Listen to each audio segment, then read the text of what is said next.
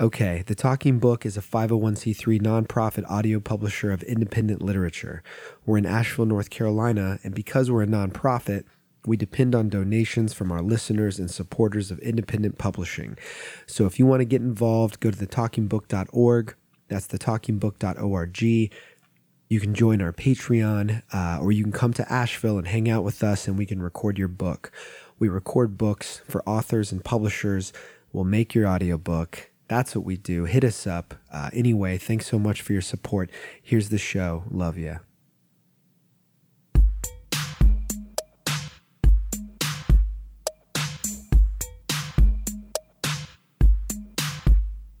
Hey there, Chris Hartram here. This is the Talking Book Podcast, uh, where we play excerpts of authors reading from their work. Today I have an excerpt from Claire Hopple.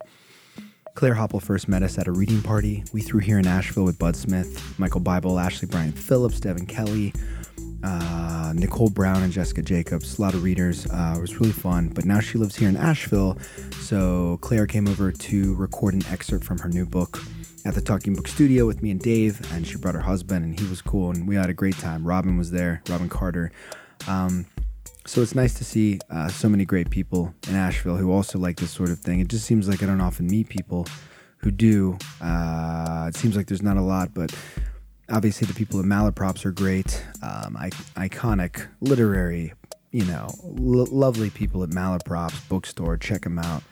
Um, but anyway, there's probably lots. I just don't go outside. But uh, anyway, Claire Hopple is the author of many things, among them Tired People Seeing America from Dostoevsky Wannabe. Um, she's from Pennsylvania, but now she's here and she's really cool. So here's Claire Hopple reading from her new book, Tired People Seeing America.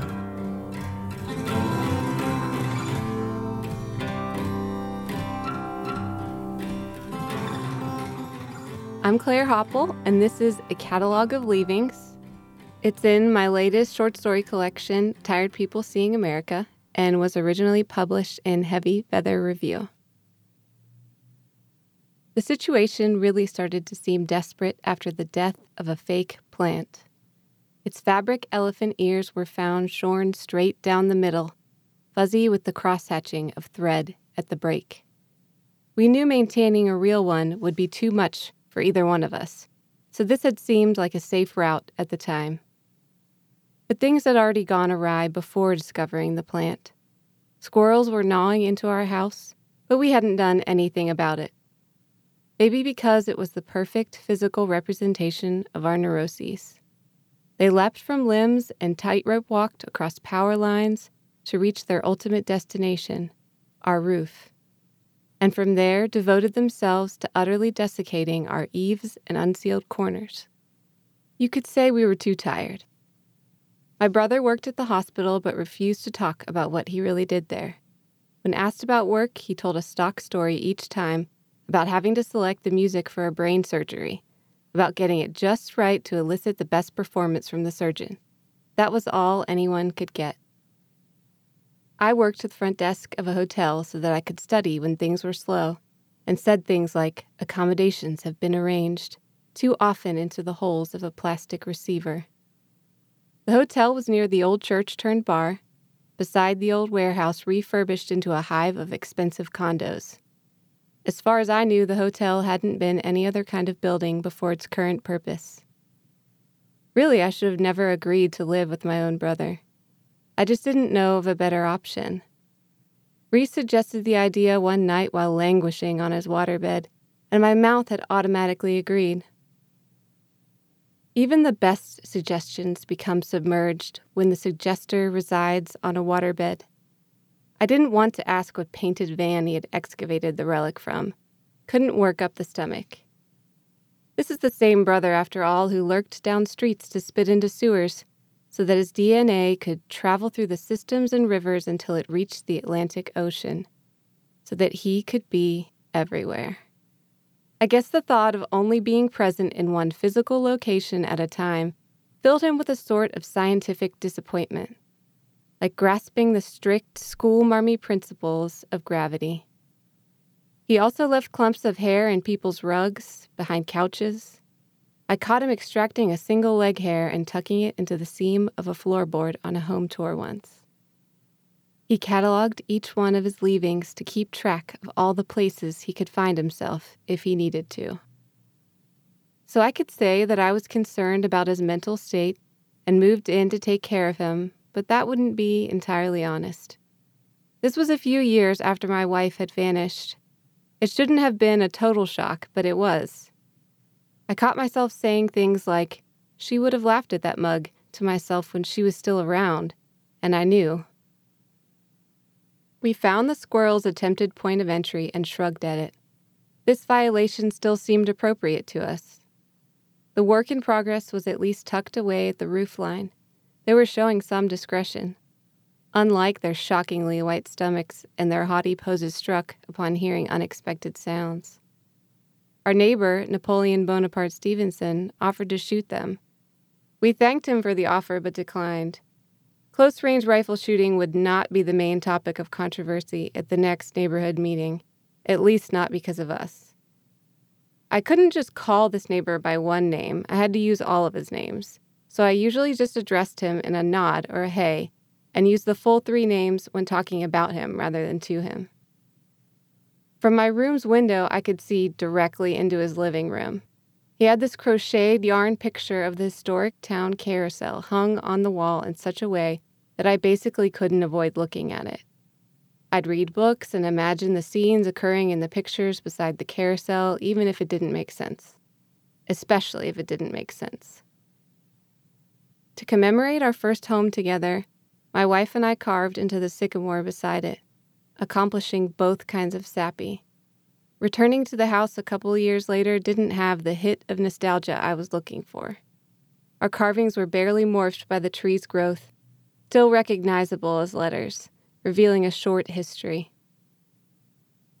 People say your truth or my truth, but it seems less like there are multiple truths and more like there are multiple realities. They can't contradict each other because they don't occur at the same time, but replace one another, shifting into focus only when the previous reality abruptly dissolves. The reality of her hadn't shifted enough yet. She was one of those women who didn't like other women, and I didn't know what to make of it. But searching for issues was easy to do when forced.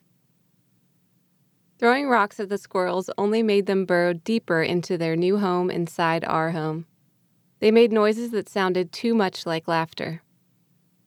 To avoid them, I had accidentally taken up roaming. My legs alternated and my feet strained back and forth, and my body walked itself away. I found myself near an elementary school. One of the moms was parked with her window down. Her eyes shifted toward me simply because I was a movement in her peripherals. She said, I love you, as we locked eyes, presumably in the midst of a hands free call. Then I passed a street newspaper dispenser filled with chewed gum, brimming with small pink and green brains. Reese's work was verging on poetic. Power lines hummed straight above the train tracks in their steely extremes of silence and noise, parallel to the stretch of pavement with the right mixture of asphalt to absorb sound swallowing my steps as they traced yet another linear path. I wasn't going to let things happen to me like that. I turned, broke through the high weeds on the other side of the road, collapsing onto the cracked surface of an abandoned parking lot. My shoulder took the brunt of the landing. I was probably bleeding and definitely relieved.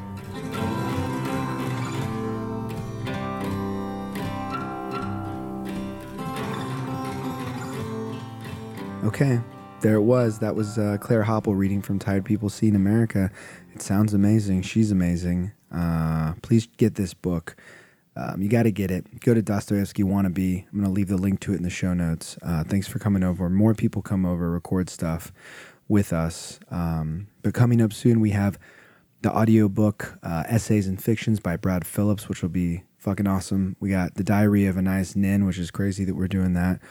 Um, we also just released Marcia Douglas's audiobook, The Marvelous Equations of the Dread, uh, with new directions, uh, read by the author. That was something really special. And uh, I should probably uh, mention uh, we just recorded Everyday Ubuntu for uh, now Penguin Random House UK with Naomi Tutu, and um, it was pretty wild to do that for Penguin Random House UK, but I, I, guess we're recording a lot more books of all sorts for authors and publishers and other houses. Uh, you know, on a for hire basis as well as what we do at the Talking Book, just because I guess people like our audiobooks, I guess. And really, Dave Burr, the audio engineer here, it's all Dave Burr. Dave, you're here, you're listening. Best in the biz. He's a whiz and he's the best in the biz. Uh, but anyway, uh, that's that's new with us. I hope things are good with you. Don't forget to get Tired People Seeing America by Claire Hopple. She lives in Asheville now. Her new book, Tell Me How You Really Feel, is coming out this year, 2020, from Maudlin House. So that's also awesome. Uh, Claire Hopple, she's a killer. Um, bye, everyone. I love you. Thanks for listening. Hello. Yes, I love you. Like a bishop who has forsaken sympathy, chasing sister squares. I was lit before I knew